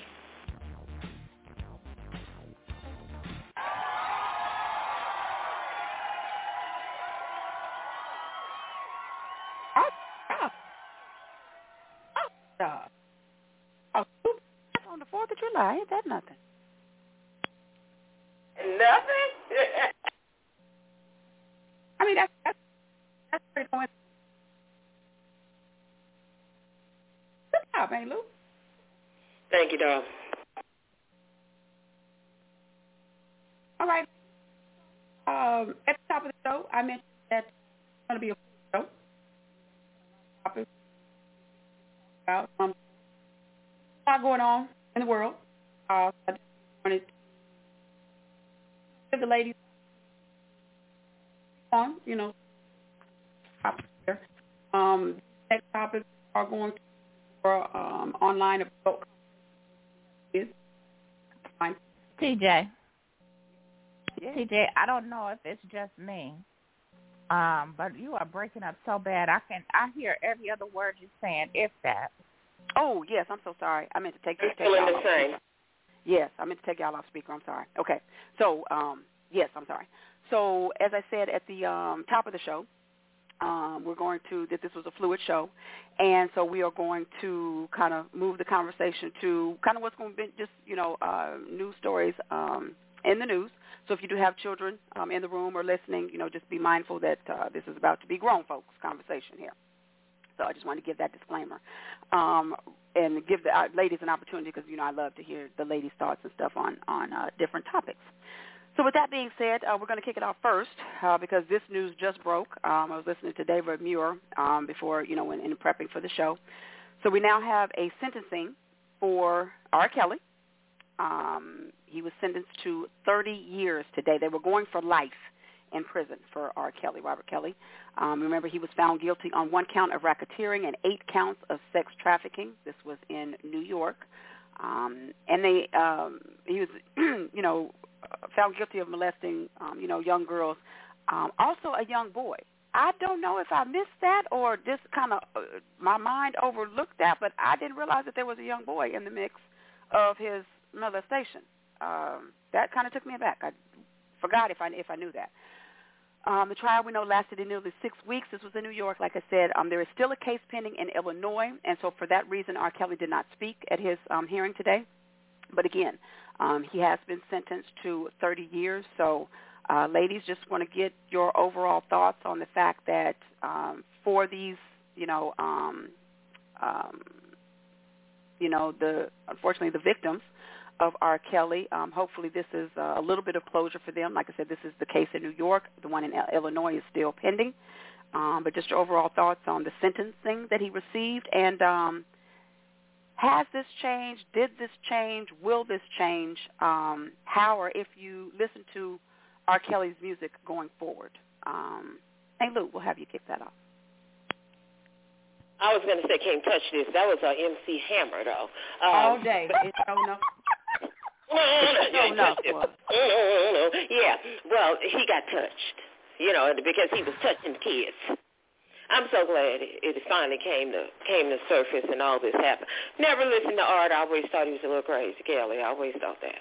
But uh, but yeah, I'm happy because it, it'd be some justice for these children, you know, and these young young girls and and the, and even the boy. I didn't know about the boy, but I'm not surprised. Okay, so uh, 30 years.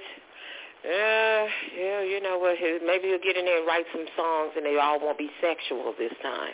That's all I got to say. Mm. 347-826-7924. That is the number to call to talk to the ladies tonight. Hit us up on the timeline. Talking R. Kelly sentenced to 30 years. Um, this is for the case that he found guilty uh, racketeering and um, sex trafficking in Illinois. Case still pending. I'm, I'm sorry, uh, in New York. Case is still pending in Illinois. Um, Janelle, your thoughts on the sentence, and does this affect how you or if you listen to his music? Um. Okay. So as far as the sentencing goes, um, he he got what he got. That's hey. With anybody who has the audacity to touch a kid in any form or fashion that is not deemed necessary, um, I have no respect for you. Period. Um, so yeah, thirty years. They they need to be. He needs to be grateful that it wasn't me handing out the sentences because he would have got life with no parole. You don't mess with the babies. They are defenseless, and regardless to how old they are, you know, kids these days, twelve, thirteen, fourteen, think they're grown, but they, we all know they're not. Uh, they can't make decisions. That's why there are laws in place for that. So yeah, he he deserved exactly what he got. Except if it had been me, it, it would have been worse than that. Let's just be clear. Um, and yes, this actually did affect the way that um, that I listen to his music. I don't listen to his music anymore.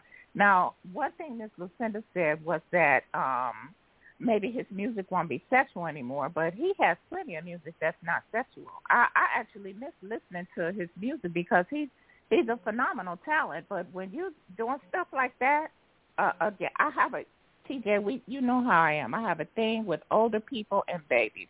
You cannot bother people who cannot protect themselves. Go mess with somebody who can mess back with you. That's what I'm saying. If you want to fight somebody, if you want to, if you want to have a problem with somebody, or as my sister said, you want some smoke, smoke with somebody who can smoke back with you. Don't don't mess with people who can't defend themselves. So I, I yeah, I stopped listening to his music.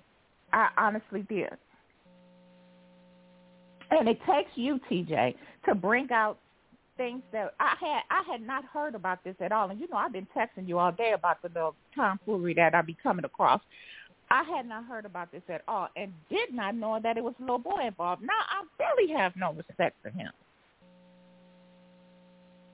I, I, I was shocked about that when they said a little boy. Y'all hear some on the timeline. Did y'all did you know that there was a little boy um that was a part of the you know part of the um uh victims uh in, in New York? You know, I'm.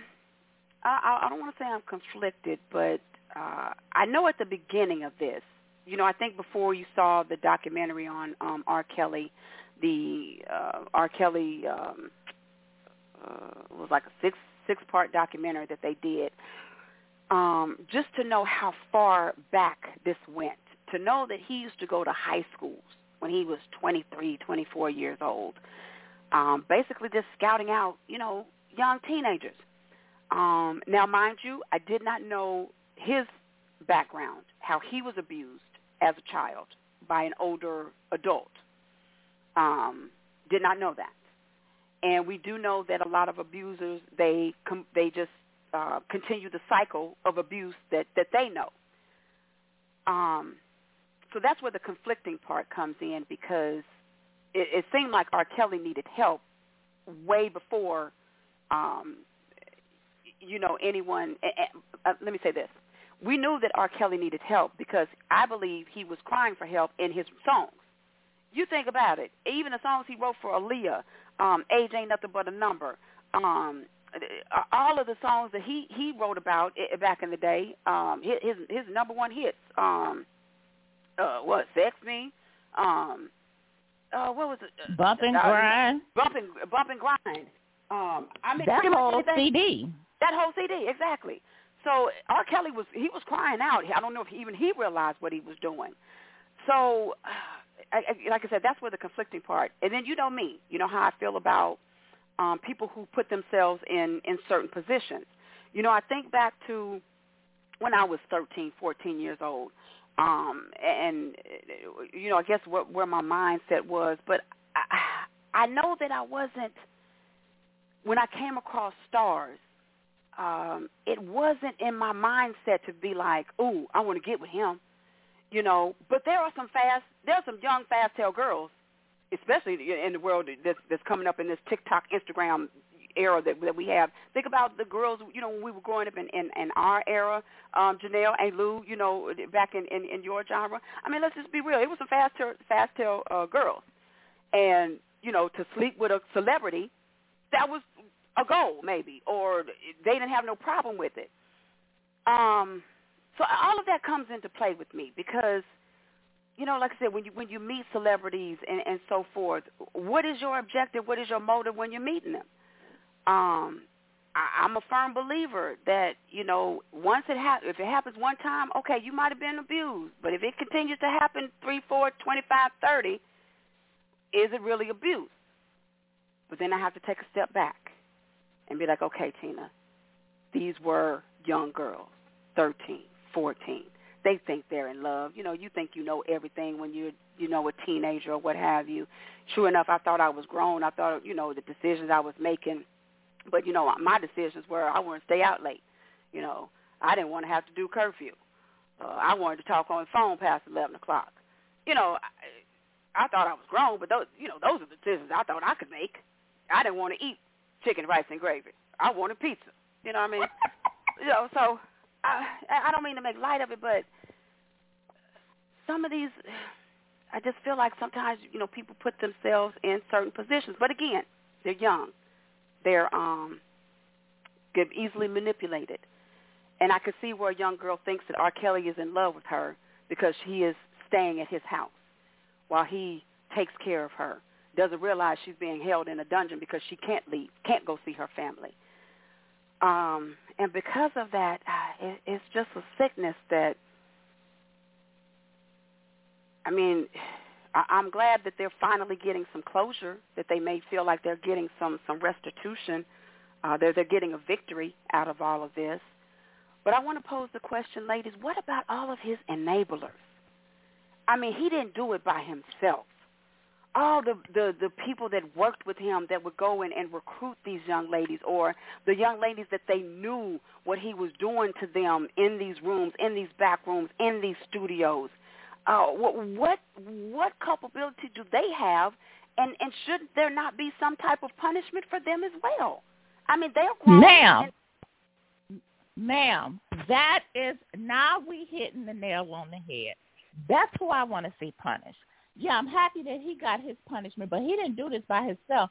Um, I have read several articles that talked about the fact that there were millions of dollars that were um, that were funneled to different people for them to make this stuff happen. I want some. I want everybody prosecuted. You cannot just do something like that. I don't. I, what is on your mind that you could actually enable somebody to physically abuse somebody like that? What is wrong with you? These are kids we talking about. And I don't care. I'm sorry. I I hear you, Tina. I promise you I do. I hear you about how fast these kids are. I do. I hear that. But they are still children and are unable to um, make decent decisions when it comes to the things that their that their lives concern. Um, that's the reason why the most laws in most states that you have to be at least 16 years old before you can make a decision about whether or not um, sex is going to be legal. You cannot you cannot just be having sex with no 13, 14 year olds. What is wrong with you? And the fact that these people knew what he was doing, I don't care what they say. You're not getting ready to tell me that somebody's sneaking this girl to your room and they know how old she is, and they don't know what you're getting ready to do. Come on, uh, you got to do better. You you got to do better than that. Ain't nobody gonna be able to convince me of that at all. I, I want I want everybody involved prosecuted. Period. I want everybody involved prosecuted. Everybody who enabled him needs to be right there sitting at the table with him. All right, now that's what I say. I'm totally in agreement with you, uh, Janelle. And uh, yes, yeah, they young and fast-tailed, but still, you know they young and fast-tailed, and that's why you're taking advantage of them. So that lets me know that you're wrong. It's seven left shoes. You just don't do that. Maybe you should have been protecting, but instead of you protecting, you trying to molest or, you know, in, impose yourself on them, which is just so wrong. And yeah, I think they need to be prosecuted to the fullest extent. Um, and um, and, and, and hopefully someone will will uh, bring that up because, like I said, he didn't do it alone. But he needs to he needs the greatest sentence because he was the the uh, you know abuser. Brian. I see you in the house. Thank you so much for tuning into the show. Um, like I said, the the rest of the uh, show is going to be adult content conversation. So if you do have kids in the room or or um, you know in earshot, just you know uh, it's a disclaimer. Be mindful. Um, this is what we will be talking about for the remainder of the show. Um, just grown folks conversation. Uh, but you ladies, you're right. Like I said, I, I had to sit back and I had to you know just reassess um, the situation that these are kids that he was manipulating. And, you know, if R. Kelly, the big, and R. Kelly was so huge at the time. I mean, you think about it, from the 90s on, R. Kelly has been relevant, whether it was his music, whether he was collaborating with somebody, whether he was producing somebody. I mean, R. Kelly was the man, and his music was surefire, you know, gold, uh, gold platinum status. So, um, you know, and I see I see a lot of the the artists, you know, they are trying to to say and come out that you know they, they apologize for doing work with him. You know, everybody knew, everybody in the industry, because the industry is as big as it may be, it's small when it comes to rumors and and, and stories that people know. Um, but I tell you one one person who I do not uh, feel sorry for, and you know, call it personal or whatever, but um, his wife, Andrea Kelly. Um, to know that you cannot tell me that she didn't know uh, do I believe that she might have been abused too? Yeah, she might have been. Um, but knowing the person of who she, because I went to school with Andrea Kelly. She uh, went, went to Vines Valley together. Actually, me and her aunt were um, best friends. And, uh, you know, in full disclosure, um, you know, I, I karma. I have seen karma at its at its finest on on so many levels. That's why nobody can say. I always say karma is undefeated. You can play with anything that you want to. But whatever you do, what you put out there, it's going to come back to you. You know, I didn't know it was going to come back like this, but anyway. Um, but you know, back when uh, when we lived in in um, uh, Naperville, Illinois, you know, Andrea, which is R. Kelly's wife, her and her mother decided to to pull some type of uh, tomfoolery. I don't want to call it a prank or whatever, but you know, they tried to accuse my brother of um dirty phone calls and all this kind of stuff to to Andrea's mother. Took us to court and everything. But that's you know I had shout out to my daddy Lawrence Jackson because he had everything prepared. Okay, we went to court and pretty much the judge looked at that woman and said, "Girl, if you, if you don't stop wasting everybody's time," and that woman had the audacity to say, "This is Andrea's mother." Well, Judge, can you just ask Denise to be friends with me? She wanted my, my mama to be friends with her, y'all. This is how her, in the, how sick-minded these people were. And so now, you know, she goes, she was a dancer, Andrea was, and, um, you know, married R. Kelly. And uh, you just cannot sit up there and tell me that she wasn't, um, her main goal was to get the lifestyle. So that's, I say that to say I, I don't feel sorry for the wife. I really don't. Um, because when you put yourself in, in those types of positions, I mean, I don't, uh, I mean, you married a child molester. I just, you, you can't tell me you didn't know that before you married him. Uh, but with that being said, um, you uh, know what's what's interesting. Um, I, I don't feel sorry for her either, and I definitely don't feel sorry for R. Kelly. But I, the one thing that I will say is that had things turned out differently for him when he was a kid, because he actually when he was when he was a kid um, living in in uh, the Hyde Park neighborhood, he actually was a phenomenal basketball player. Now Mhm. I um I actually grew um grew up in Cleveland but spent a great deal of my time in Calumet City because that's where my aunt was at, where my favorite aunt was at. So I was always in Chicago. So I got the opportunity to see um the kids playing basketball, doing all kind of, you know, going to different tournaments and stuff. I got a chance to experience that because my cousin was playing.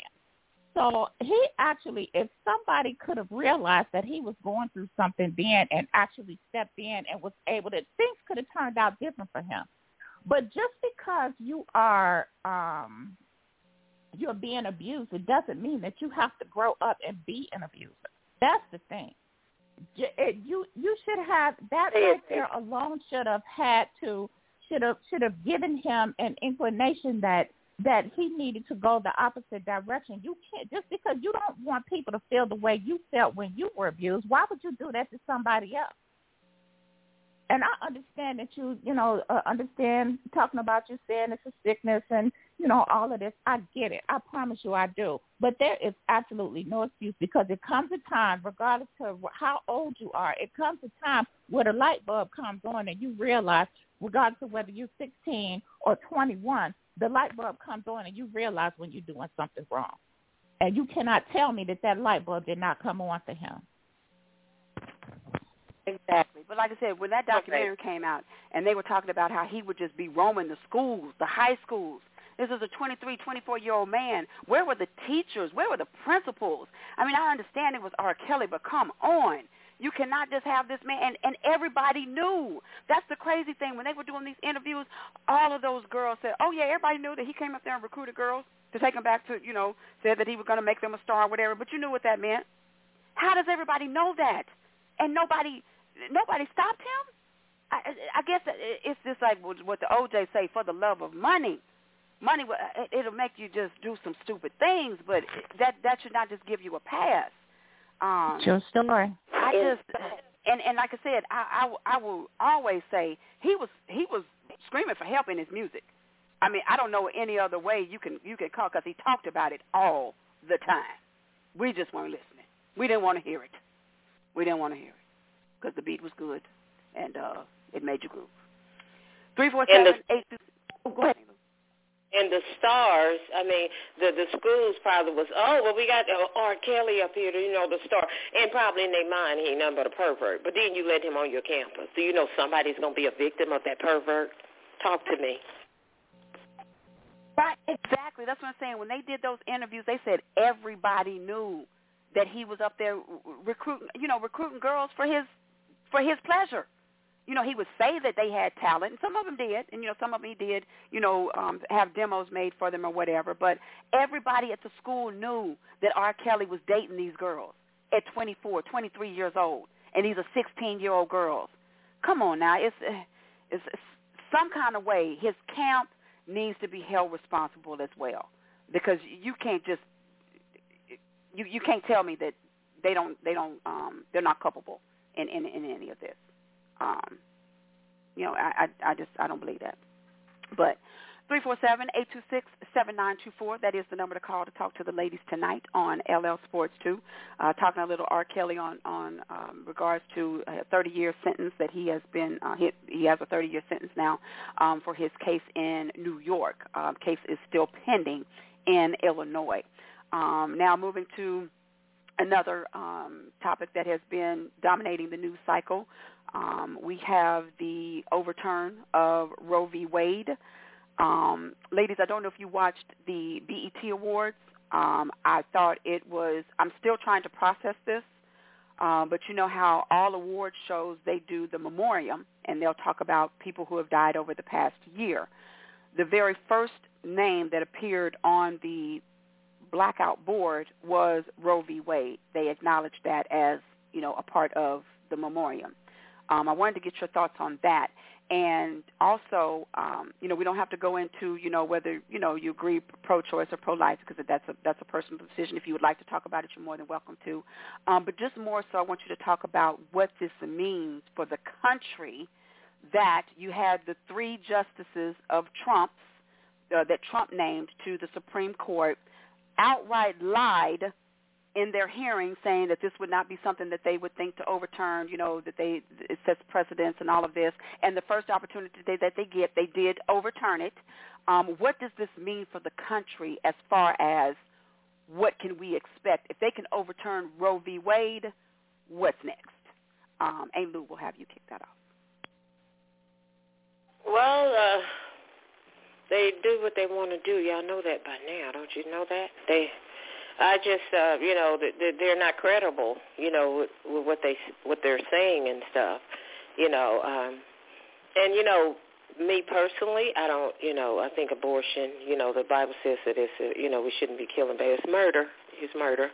You know, I know circumstances, situations, you might get rape or something, and you don't want to keep the baby. But I would just say carry the baby and and, uh, and put it up for adoption. That's uh, carrying the baby, you know, even though you're young or whatever.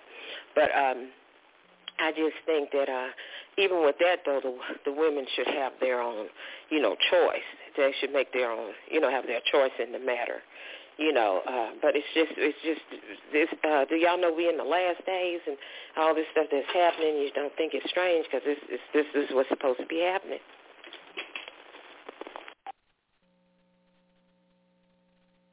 347-826-7924. That is the number to call to talk to the ladies tonight on LL Sports 2. It is the triple threat in the house. Janelle, Aunt Lou, TJ. Uh, talking about the overturn of Roe v. Wade. Um, like I said, the BET Awards and their uh, memoriam, memoriam, what, uh, I can't say it now, uh, memoriam. they, Roe v. Wade was the very first first name that came up. Uh, like I said, I'm still trying to process that. I don't know if that was like I said, I just don't know how to process that. Um, but also just, um, you know, what does this mean for the country, you know, going forward, uh, Janelle? And your thoughts, I mean, if you want to talk about pro-choice for life. Um, I absolutely do not want to talk about that. That's that's something that we will not discuss. Well, I won't be discussing, but I will say this. Um, to answer your first question about the fact that they made that a part of the memoriam, that was so inappropriate because um, that it that is not what that forum is for. Um, that forum literally is for uh, showing respect to the deceased individuals. So I'm just I'm stunned and shocked. I missed the I missed the show this year. Um, so I, I'm I, I'm in I'm, I'm in amazement that they actually did that. Um, the as far as uh, the the justices that lied and got themselves um, put on put on the panel. Um, I, I'm not stunned about that. Um, that's that's what they do. That's they do whatever it takes in order to get them where they need to be, so that they can. And I knew, you know how you have um, you have a situation happen and it's a snowball effect. I mm-hmm. knew that Trump being elected was going to be an issue for many, many moons, and look what he has done. I am so outdone with the fact that because you know what happens now. It's so many. We're talking about now. They've taken away uh, the women's freedom of choice. The next is going to be gay rights. Then it's going to be the next thing is going to be uh, voting rights. It's I mean, mm. this is going to be a trickle. This is going to be a trickle down effect this is going to be, if you don't think that something else is coming behind this, then you have got a serious awakening coming because this has, this is exactly what Trump wanted in the first place. This oh, is, no. I, I'm so, I, I, this right here, I, I can't even say anything because the one thing that Miss Lucinda said was right. This is this is exactly what's supposed to be happening. For us to get for us to get where we need to be, we got to deal with this tomfoolery. But I just I, I'm so outdone. so outdone. Yeah. Um, Janelle, you you hit it right there on the head. Um, uh, let's see, people commenting here. Uh, oh, Denise Green says, I feel it's a woman's body, and she has the right to do what she wishes with her body. Um, you know, as far as um, the BET Awards, Janelle, I, I am so with you. I thought that was so inappropriate. I think I think that's why I'm still processing it because when I saw it, I'm like, "Are you serious, y'all? Come on now, BET. I mean, I understand that you're trying to bring voice to it, and and you may want to acknowledge it and acknowledge, you know, what a significant term this is. But to put it up on the on the memoriam, I I just thought that was come on. That, you just went you right there at the edge, and you just went too too far over um, this did not think if you want to have a special segment or a part where you talk about or, or address it or, or acknowledge something like that, but to put it up in the memorial, I was just like, wow, you, you did too much, BET. Um, you know, I am um, I'm a firm believer that um, you know it, it's it's a woman's choice. Um, should you use abortion as a contraceptive? Heck, no, no, that's you know that's not what it's for. But um, for old white men to be able to dictate, rule, and determine what any woman can, should, or be able to do with their body, I, I have a problem with that. Um, you know, my dad made the point. He said, "Well, I believe if men could get pregnant, they would see this a lot differently," and I totally agree with that. Uh, for you to be able to think that you can make decisions on something that you have nothing to do with, that I think that's where the root of my um, uh, anger or frustration comes from. Um, you know, I, I believe it, it, it's my body. It's it's my decision, um, and whatever I decide, I should have the right to decide for myself. Um, with that being said, I'm in total agreement with you, Janelle. I don't even think it's about Roe v. Wade. I think this was just the first thing on the docket.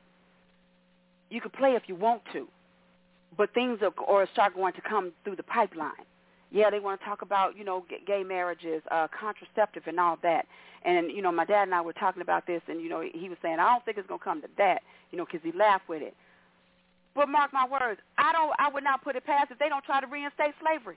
If they don't try to, in their minds, get black people back in line or where they think that we need to be or where they want us to be this is especially if they think that we're gonna they they are getting extinct, and so we just overpopulating like the like uh, those people back there in Moses' day. You know, the more you try to kill them babies, the more they came. You know, the more there was more of them.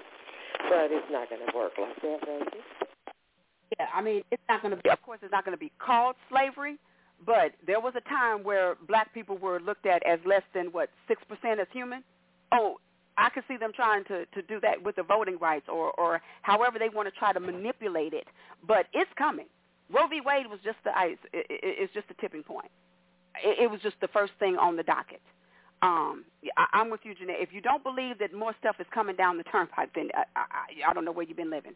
Um, I'm not ex- at all surprised that those three justices lied. This is exactly what Trump. And just the simple fact that as soon as it was overturned, here goes Trump taking to Twitter about how he had a, had a hand in, the, in this. Yeah, he did. He did. But all of those Americans who voted for him too. So all of those Americans who you have a problem now with Roe v. Wade being overturned and you voted for Trump, thank you. Thank you. Okay? This is what this is part of what you've done. And don't think that he won't be back trying to run again. This is going to lead me to the last thing with the with the Senate hearing, um, with the uh, hearings, but um, we kind of run out of time for that. But uh, don't think he won't be back trying to run for president and don't think it can't happen again.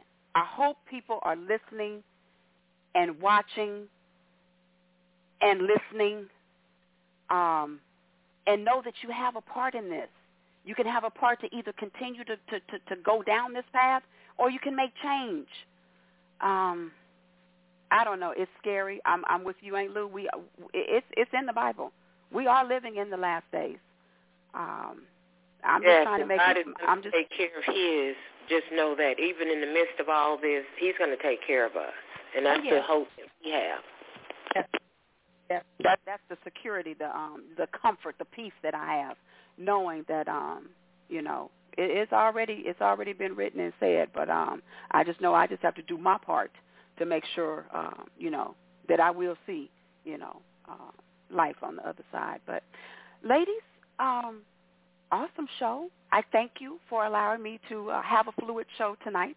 Um, not just talking about sports. Thank you for, um, you know, um, the dialogue um, and uh, sharing and, and, and contributing to uh, to the conversation tonight. And with that, it's a wrap. So, Janelle, you are up for your shout outs. Yes, ma'am. Um, since the, the show has been so fluid, I'm going to do something slightly different. Um, I want to give a shout out to Terry. Uh, we missed her tonight. Uh, ma'am, know that you are loved and missed. Um, Miss Lucinda and Tina, of course, you know how much I love you too. Um, Tina, again, I appreciate all the hard work that you do um, because it's it takes work uh, to to put a show together like this. So I appreciate you so much, and and please know that it does not go unnoticed. Please know that.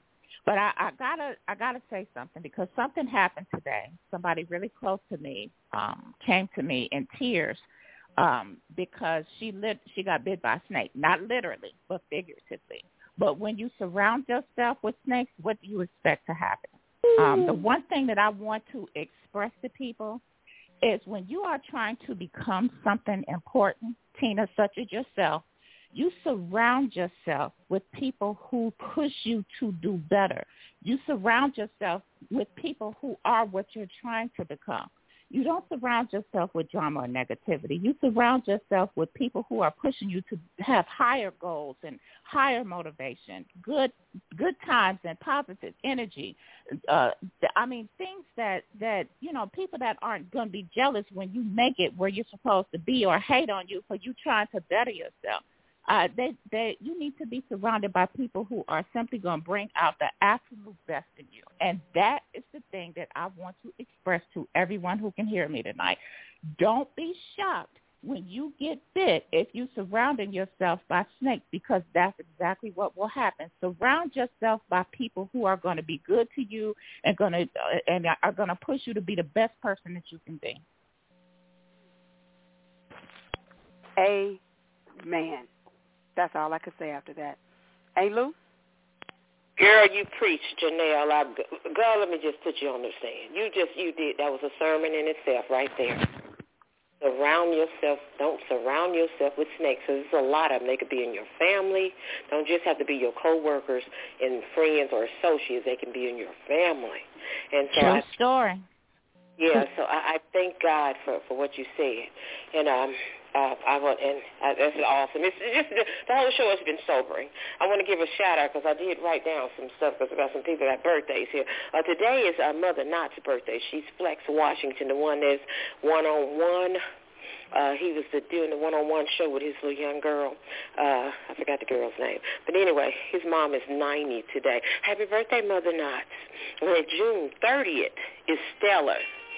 Stella is Stella is uh, Rebecca's godmother, and she turning uh, 62 on June uh, 30th. And so I want to say happy birthday to her. That's tomorrow. She'll be the big 62. And last but certainly not least is our my little uh, great niece, which is Tina's second cousin, Tamron. She's going to be nine on July 4th. But boy, they're going to be blowing up because she, she's born on the 4th of July. So I just want to say happy birthday, Tamron. Uh, Tamron, I love you. Uh, and all you people just have a wonderful birthday. Uh, Miss Terry, you were missed beyond measure today. I wish you could have been here because I know we would have had some more wisdom and just good ideas from all the things that TJ popped popped on us and you know and and and, and uh, shared you know with all the different topics. But we miss you. I hope everything's okay. We're praying for you. We love you. Hopefully you'll be back next week. Janelle, Janelle every time you cease to amaze me, God. Wisdom. She got wisdom up in here. And I thank you for, for just speaking what was on your heart tonight because it was felt. TJ, TJ, TJ. Excellent show. Uh, just thank you for being fluid tonight because, like I said, we was all over the place, but I loved it. You know, and, and I, it's okay to do this, you know, more often than not. That's all I'm going to say. And I just want to say I love you ladies, and y'all just be blessed and be safe. And more importantly, pray, pray, pray. All right, ladies. Next week, I love you, and uh, God willing, we'll see you Wednesday night, 8 p.m. I love you. Yes, ma'am. Love you right back. Bye, Miss Lucinda. Amen. Love you. Love you both, girls. Goodbye. Love you too. 347-826-7924. That is the number to call to talk to the ladies tonight. What's up, Joe? I see you in the house. Thank you so much for tuning in to the show tonight. All right, so real quick, our Wednesday Wikipedia. Uh, 1897, what happened on June 29th? The Chicago Cubs scored 36 points in a game against Louisville, setting a record for runs scored by a team in a single game. 1897. How did they know that happened? I don't know, but I'm going to take their word for it. All right. Shout out to uh, birthdays featured today. Fantasia, she will turn 38 on the 30th. Um, birthdays today, Michael Porter Jr. turns 23. Gary Busey turns 77. Charlemagne the God, 43. Nicole Scherzinger, 40, 43. And Kawhi Leonard turns 30. All right, so happy birthday shout-outs to them. Of course, a great big shout-out to everybody who tuned in tonight. As we always say, tell a friend, tell a friend, tell a friend. Had dental surgery yesterday. Oh, I hope you're feeling better, and I hope you have a quick recovery. But thank you for tuning in tonight. Um, as we always say, tell a friend uh, about your girls on Wednesday night. Shout out to uh, Marlon. Shout out to Ronbo of Ronbo Sports. Shout out to the Chambers brothers, Marvin and Harold Chambers.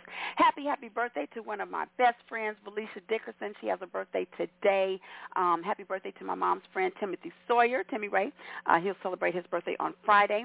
Um, happy birthday early shout out to my girl, Janice Stewart, to my friend, Kyle Simmons, and also to my cousin, cousin Tamron Taylor Woods.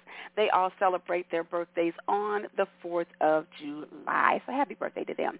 Of course, a great big shout out to Aunt Lou for bringing the strength. Once again, she did that on the, um, the uh, history of the 4th of July. Make sure that you catch that on the podcast or on the video. Uh, great big shout out to Janelle for rounding out the triple threat tonight. Of course, Terry, we missed you as always. Thank you for, you know, just being with us in spirit. Because even when she's not here in person, she is with us in spirit. She told me to tell you ladies that she loves you and she misses you, and hopefully she will be back on next week. Happy, um, I mean, big shout out to um, my daddy. Lawrence Jackson, to my brother, D'Angelo Jackson. I love you, fellas. I thank you for all of your support. And last but by no means least, to my mom, Miss Denise Green, for everything you do for me, for holding down the timeline, um, your carrots and words of wisdom, um, and everything that you do for um, LL Sports 2, uh, and for me as a person. I thank you, I love you, and I adore you. All right, and that is going to do it for the show tonight. Again, happy, happy 4th of July to each and every one of you. Uh, that leads me to tonight's um, motivational moment and uh, kind of just to piggyback on, uh, you know, what we were just talking about, uh, being in the last days. If you're not paying attention, um, I don't know what you're doing uh, because it is written. Um, it is. This is what um, this is what was written. So if you think that, um, I don't know, uh, maybe you can you can change it, you can outdo it, you can outlive it. Um, no, so you need to get right with yourself. You need to get right with God. Um, but in the meantime, while we are here, and the things that we can change, the things that we do have a hand in, I say it all the time, your voice is your vote. We have an election coming up this November. If you think Trump cannot come back, uh, I'm not saying that we have a presidential election, but I'm just saying the places and, and the and the pieces are put in place in order to get our next president, whoever we will be um, voting for. All of this stuff matters, y'all, and they and they show you time and time again. Just like what Janelle said, uh, uh, you keep surrounding yourselves with snakes, and you will get bitten. Congress, Senate, all of that. And then even in, in your own personal life, you cannot get where you're going to when you got people around you who are trying to, to keep you down. But what God has for you is for you, and can't nobody stop that. So don't forget that now. But you always got to or surround yourself with people who are trying to elevate you and who are trying to help you get there. Association brings on assimilation. Watch your circle. Keep who you got in it. But uh, when you can make a difference, make that difference. Otherwise, you have nobody to blame but yourself. I'm TJ, and that's my motivational moment. Until next time, be good to others, be good to yourselves, but most of all, y'all be blessed. Bye-bye.